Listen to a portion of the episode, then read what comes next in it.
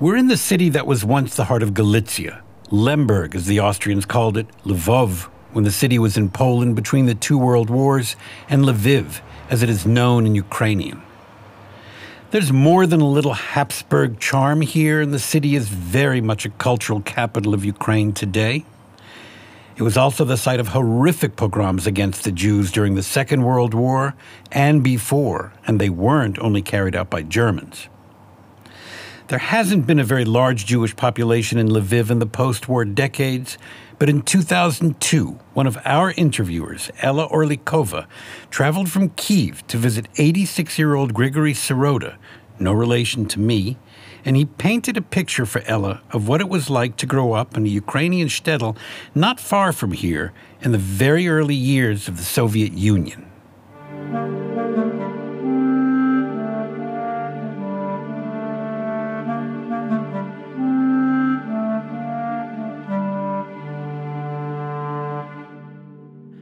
I was born in 1916, the youngest in the family. I have almost no memories of our life in Cherbivtsi because we left in 1920 when I was just four years old. This was during the Civil War. And gangs went marauding through our neighborhood. Uh, they robbed houses, killed people, especially Jews. Some local Ukrainians were hiding us, but I was too young to understand what was going on. Later, my father told me during these raids that uh, Petliura soldiers, uh, the ones who were fighting for an independent Ukraine, broke into our house, pointed a gun in his face, and said, Give us your gold and money. of course, we didn't have any gold or money except for my parents' rings and my mother's earrings. Uh, they took those and uh, knocked out most of my father's teeth before they rode away. It was now much too scary to stay there, so we moved to Zhamikiv, a few kilometers away. It was a very nice town. The Jews lived in the center of the village, and I believe there were about 50 Jewish families.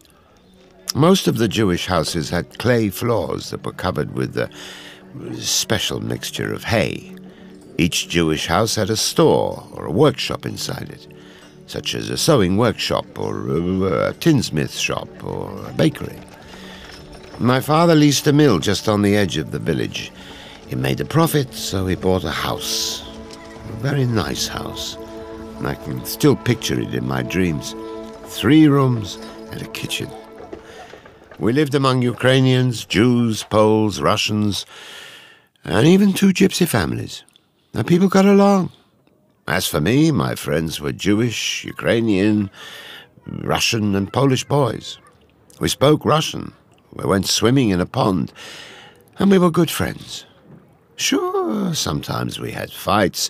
After all, we were boys, but we never fought about religion. Mm-mm. In our village, everyone celebrated both religious and Soviet holidays, and everyone was respectful of each other's special days. There was a synagogue in the centre, and nearby an Orthodox Christian church and a Catholic cathedral. Still, there were townfolk who got drunk on every holiday and made a scene, sometimes getting into fistfights, but they would go round the next day, apologize profusely, and things would be quiet. Until the next holiday when it all started again.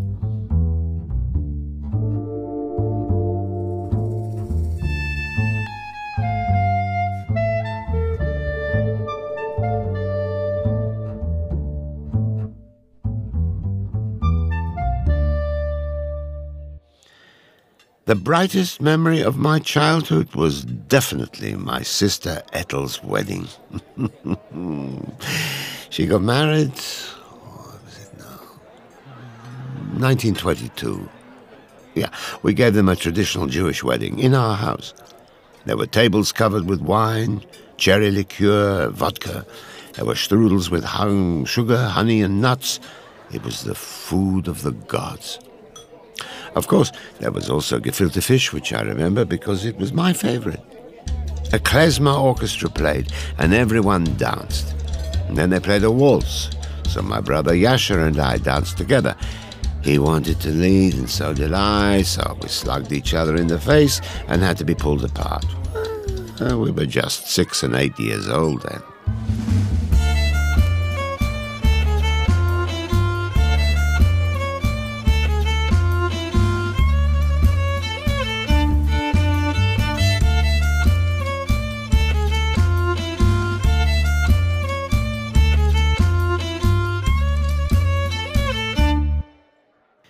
Our family was thrilled when the Soviets came to power. They promised a better life for everyone, education too. We believed there would be no more pogroms and everyone would be equal. But then the authorities expropriated my father's mill and he had to go to work tending a stable of horses. In our village, there were two collective farms, a Ukrainian and a Jewish one. My father didn't just tend the horses, he sometimes guarded them at night, but as I was getting older, he wanted me to do it.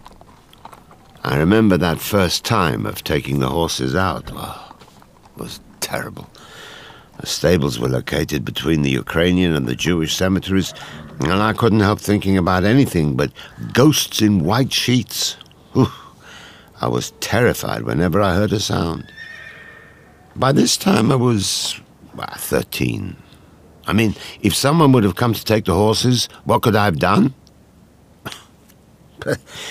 there were other times when boys from the Ukrainian collective farm and I took our horses out to the pasture at night. That was wonderful. What beautiful nights they were.